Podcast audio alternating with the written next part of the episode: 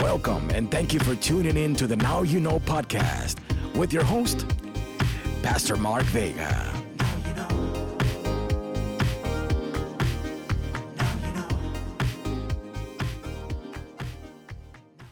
Hey, God bless you. This is Pastor Mark Vega with another episode of Now You Know. I think it's important for you to know what today is considered a myth, a taboo. We're tackling subjects that are not often spoken about and things that I think you should have under your belt as a man or woman of God. And so today, I want to talk to you from the subject, the trap of temptationless Christianity, the trap of temptationless Christianity. For me, this is important. Again, the trap of temptationless Christianity. We are emotional beings that have God given feelings that must be pruned and developed by the Holy Spirit Himself via the fruit of the Spirit. This is important because as you mature in the faith, you're going to have a temptation to allow feelings to govern your actions, feelings to govern your decisions, feelings to govern where you're going to live, who you're going to marry, where you're going to work, what your major is, what profession you choose, what you do with the call.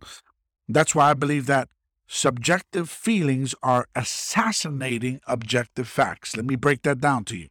Subjective feelings, right? The way I feel subjectively, how I feel, is killing the objective word of God.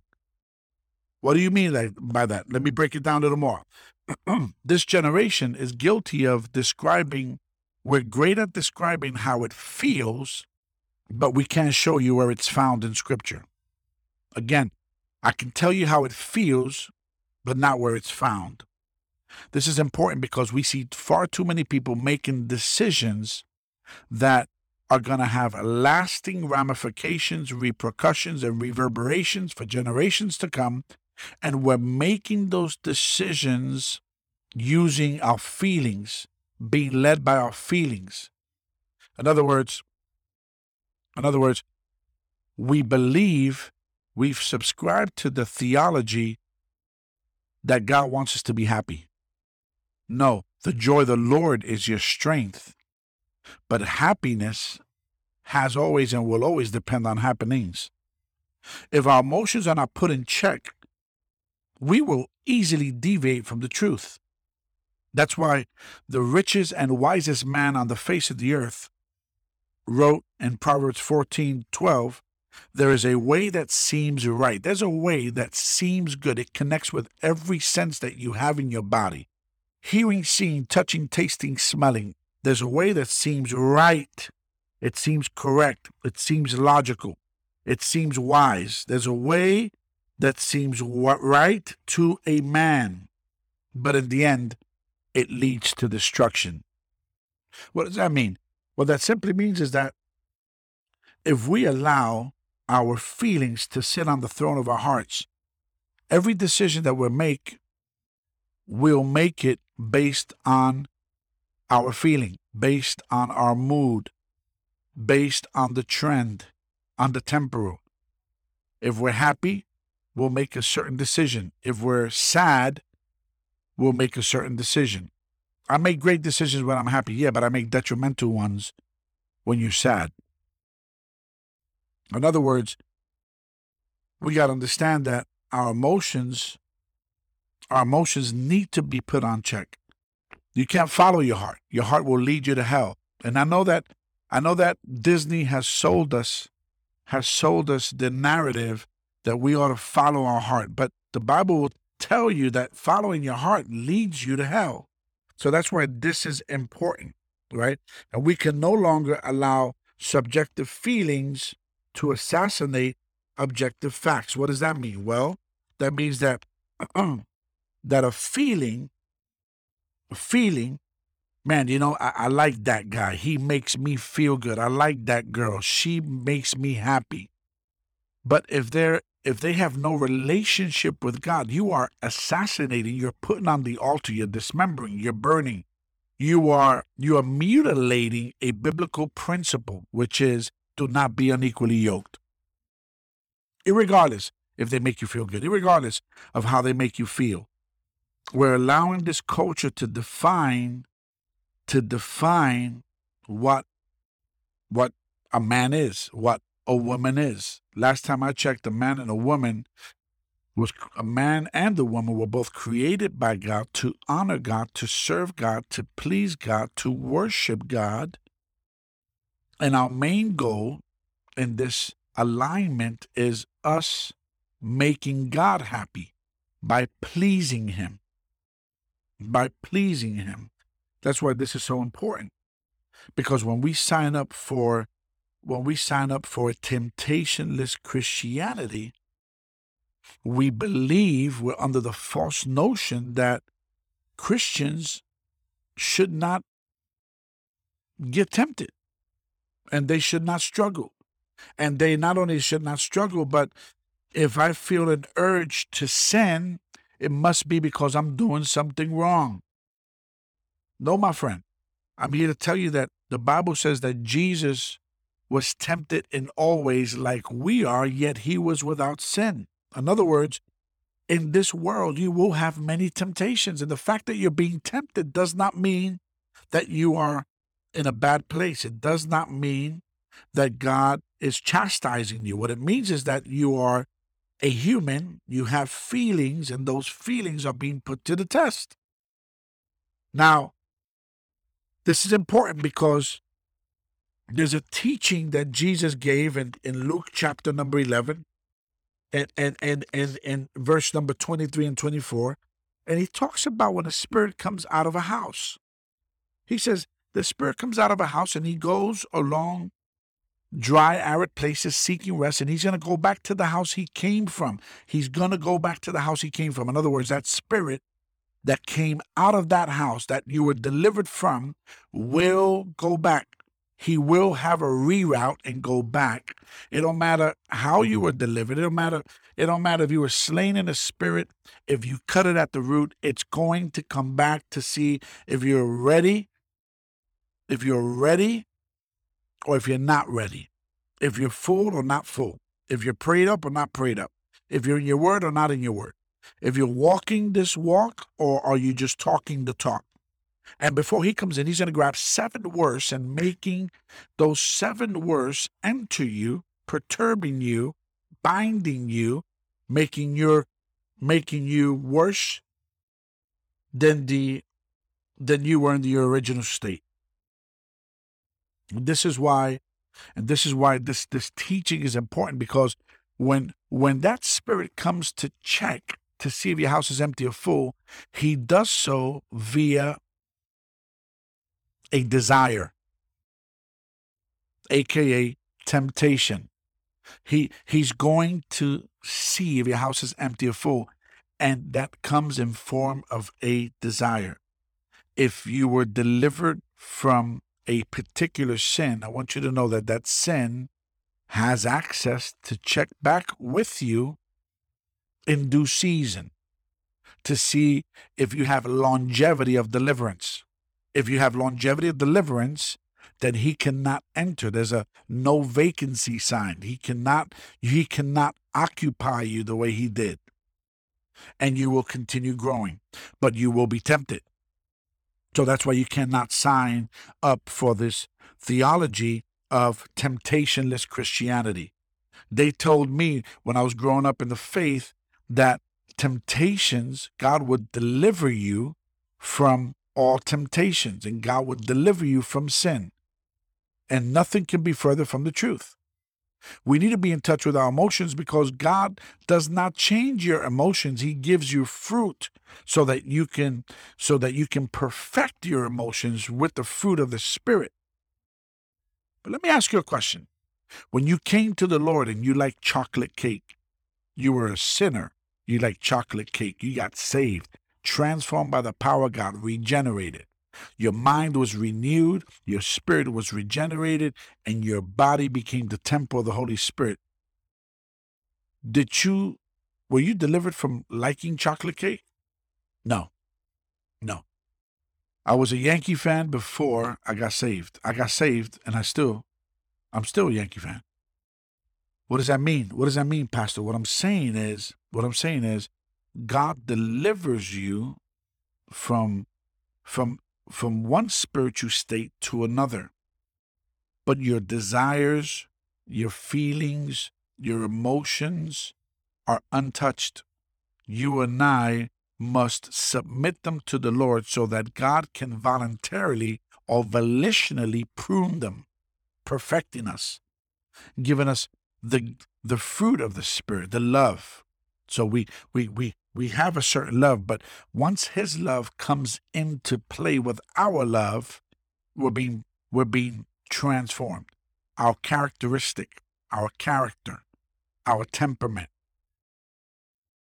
our ego, our pride starts getting dealt with, and God starts cutting and snipping and pruning and perfecting us because He loves us. Isn't that crazy? Just because He loves us. But you will be tempted. You will have an internal desire to sin, particularly the sins that you would give yourself to. And the fact that you are being tempted does not mean that God is far from you.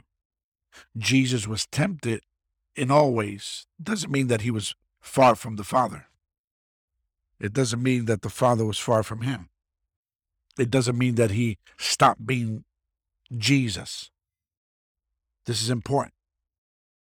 You know, there's one of the most fascinating verses in Scripture, which a lot of preachers don't like to talk about. And it's found in 2 Corinthians chapter 11, verse 29. Paul is speaking to the church of Corinth, and he says something that sounds controversial, but it's powerful. He says, Who is weak? And I am not weak. Then he says, Who's led into sin? And you think he's going to say, And I am not led into sin? But do you know what he says? He says, Who is weak? And I'm not weak? Who's led into sin? and I don't inwardly burn, listen to that. I don't inwardly burn. I don't have desires to sin. I don't I don't have temptations to sin. I don't have feelings that want to sin. I do, but I don't act on them. And that's why I rather inwardly burn with those desires than to manifest those desires, violating God and His Word. That's crazy. That's crazy. Well, we minister a lot to the gay community, as you guys know. A lot of us minister to the gay community, and it's it's it's fascinating to me how many people, how many people are ignorant of the fact that you can burn with a desire to sin, like Paul. That's what Paul is saying. Exegete that front word, backward, do a historical, biographical, syntactical study. It's more than diction. It's it's it's this is Paul, and Paul is speaking. I want you to get this because this is important. Is the, the focus, right? Give it forethought, right? Paul is talking about judging himself in post control. He's talking, he's talking, he's thinking through what he's writing. And he chooses the words, I inwardly burn. Please don't tell me he's talking about burning with the fire of the Holy Spirit. He's talking, look at the context. He's talking about being weak. He's talking about sinning. He's talking about his inner struggle. Paul had an inner struggle. When you're listening to this podcast, I just want you to know you're in good company. Now, Paul's inner struggle was kept that inner struggle. It was not, he did not give himself to sin. He did not, he did not exercise the feelings that he had. Are you listening? God is not, that's the problem we have with the, the, the, the biggest problem Christians have with gay communities that they believe that God is calling gay people to be straight. No, he's not. He's calling gay people to be more like Christ. So that they can have the character of Christ. God's number one goal for a homosexual, lesbian, an LGBTQ plus person is not that they start liking the opposite sex, it's that they start loving him. God is not calling gay people to be straight, and he's not calling heterosexual people to be celibate. He's calling heterosexuals, homosexuals, and every other Homo sapien on the face of this uh, of, uh, uh, of this seven billion plus blue people planet to look more like him, to speak like him, to take his countenance, to take his character, to take his to take. We already have his image, but to take his word. John 15, 7. Uh, if you abide in me and my words abide in you, right? Whatever you ask for the Father sh- will be done. But I just want I want to emphasize on this because Paul had an inward struggle. Doesn't matter what it was. The Bible doesn't give descriptives. You can assume, I can assume. We know what happens when people assume. But you can you it doesn't imply a specific sin, but it does tell us that Paul said, I inwardly burn. So, why is it so hard for people to understand that everyone has an inward struggle? There are things that your body, who, that uh, your body, by the way, is unsaved. Your body has not been regenerated. Isn't it amazing? First, uh, uh, and I want you to get this because First Thessalonians chapter 5, verse 23 says that we're spirit, soul, and body, and we're to be kept blameless at the coming of the Lord. Spiritually, you're a trichromatic being. You're three in one, just like God is three in one.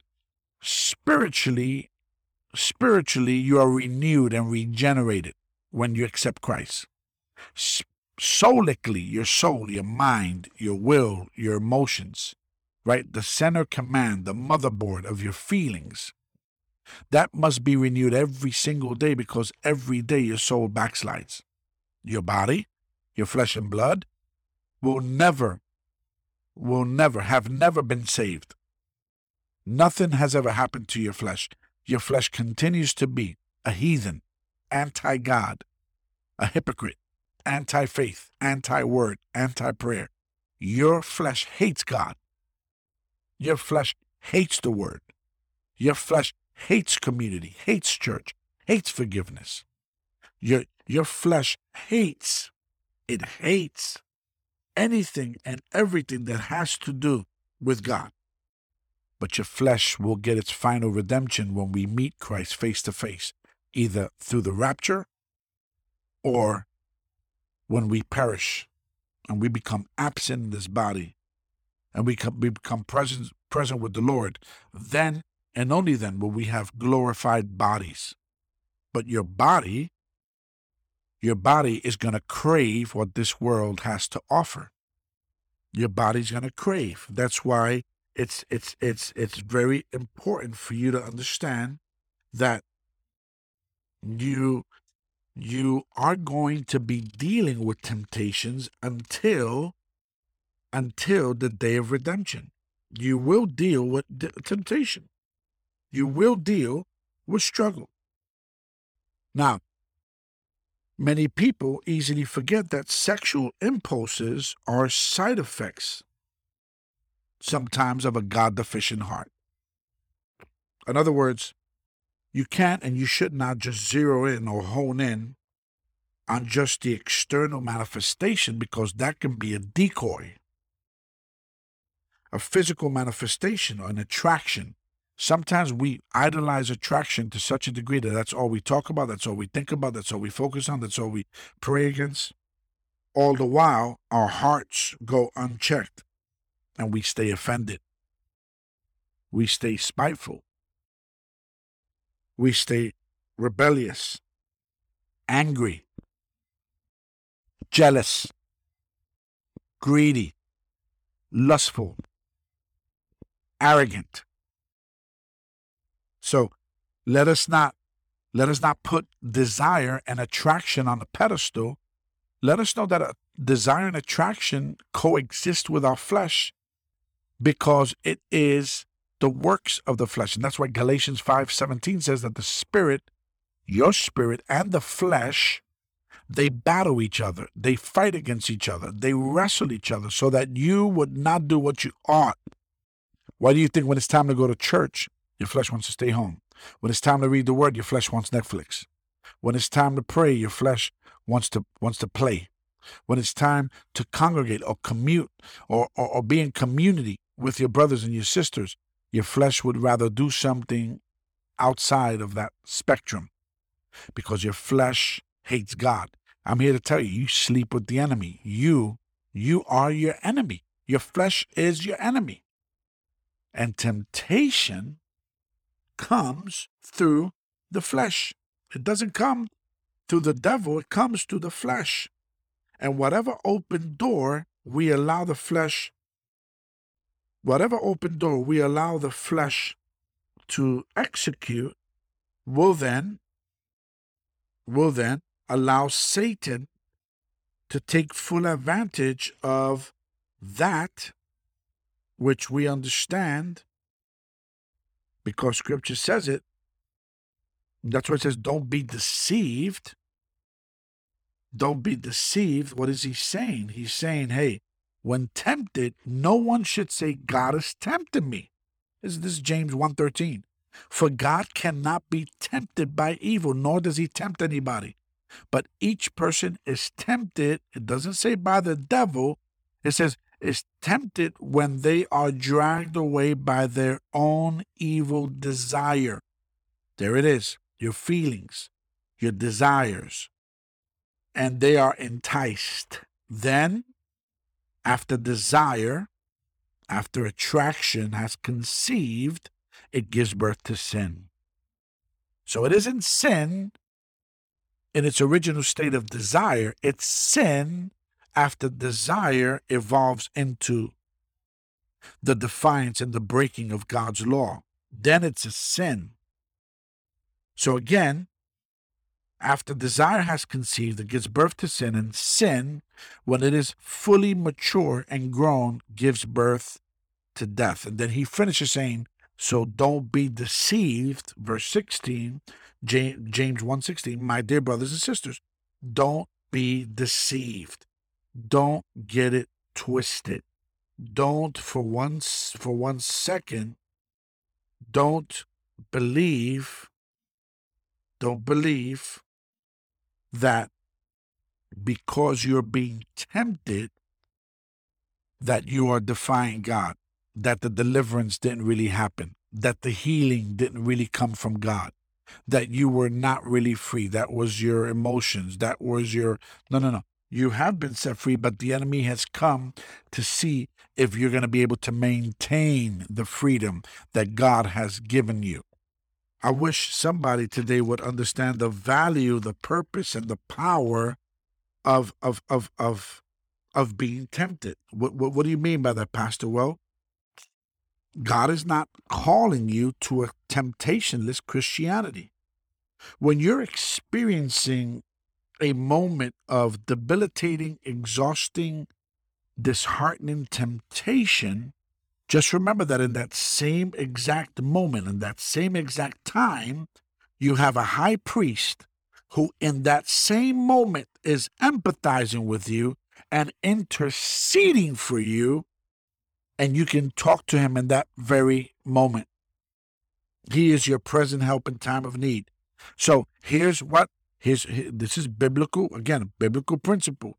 Whenever, whenever the fangs of temptation flare up against you, know that Jesus himself stands up for you, flares up for you as well.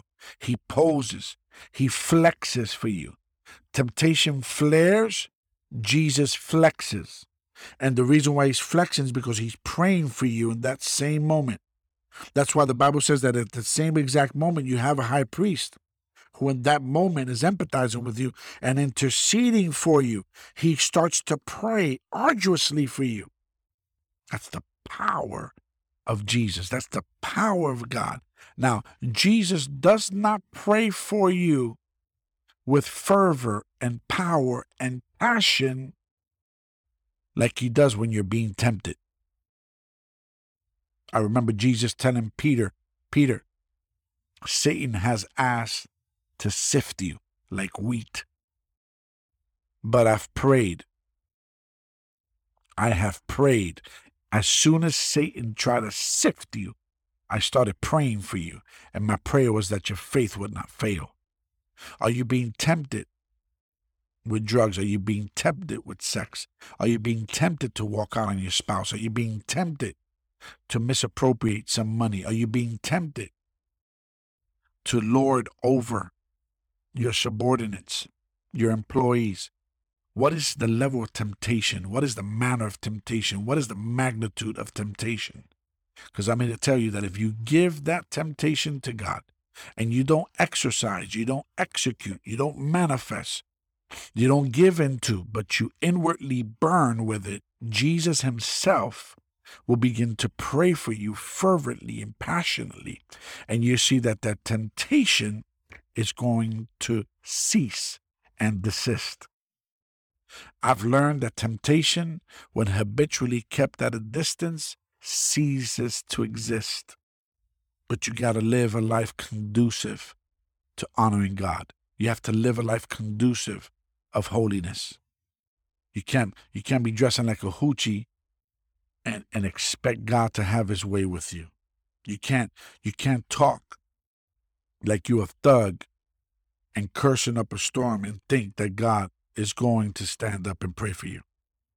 You can't dress and this is for every young man and every young woman. You can't dress in such a way that you're attracting the kind of people that you're not strong enough to flee from.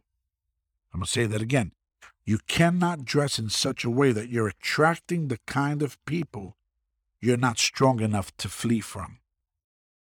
If you were delivered from the gay lifestyle, why are you following three, four hundred homosexuals and lesbians on Instagram? If you were delivered from a lust spirit, from homo, from heterosexuality, from hetero, heterosexual promiscuity, if you were a dog back in the day, and you were a womanizer back in the day, God delivered you, God healed you, God saved you, God manifested His presence in you. You know you should not be following the the the the, the thing, the very thing that God is calling you to flee from. I'm convinced we are following, God told me years ago, my people are following things they should be fleeing from. When temptation rises, it is not time to pray. It isn't time for vigilia. It isn't time to worship. When temptation rises, put on your sneakers, put your Nikes on, put your de- run and run, flee.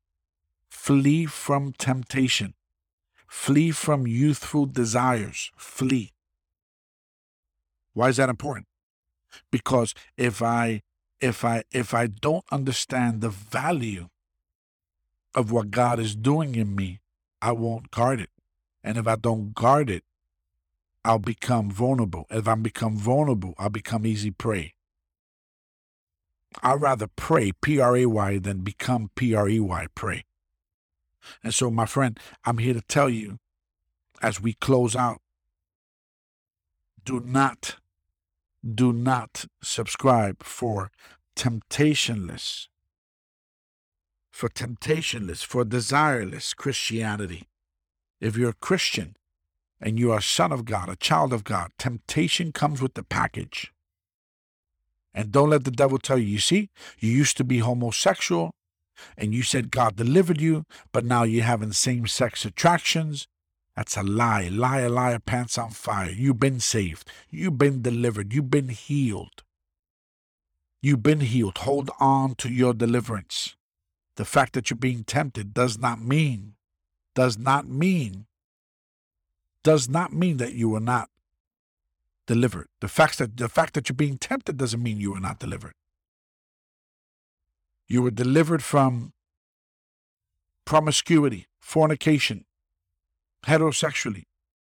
You were delivered from lusting over the opposite sex. Well, listen, when you get delivered and you get freed, the blood of Jesus washes you and cleanses you and all, you're still gonna like the op you're still gonna be attracted to the opposite sex. That's that's how you get married.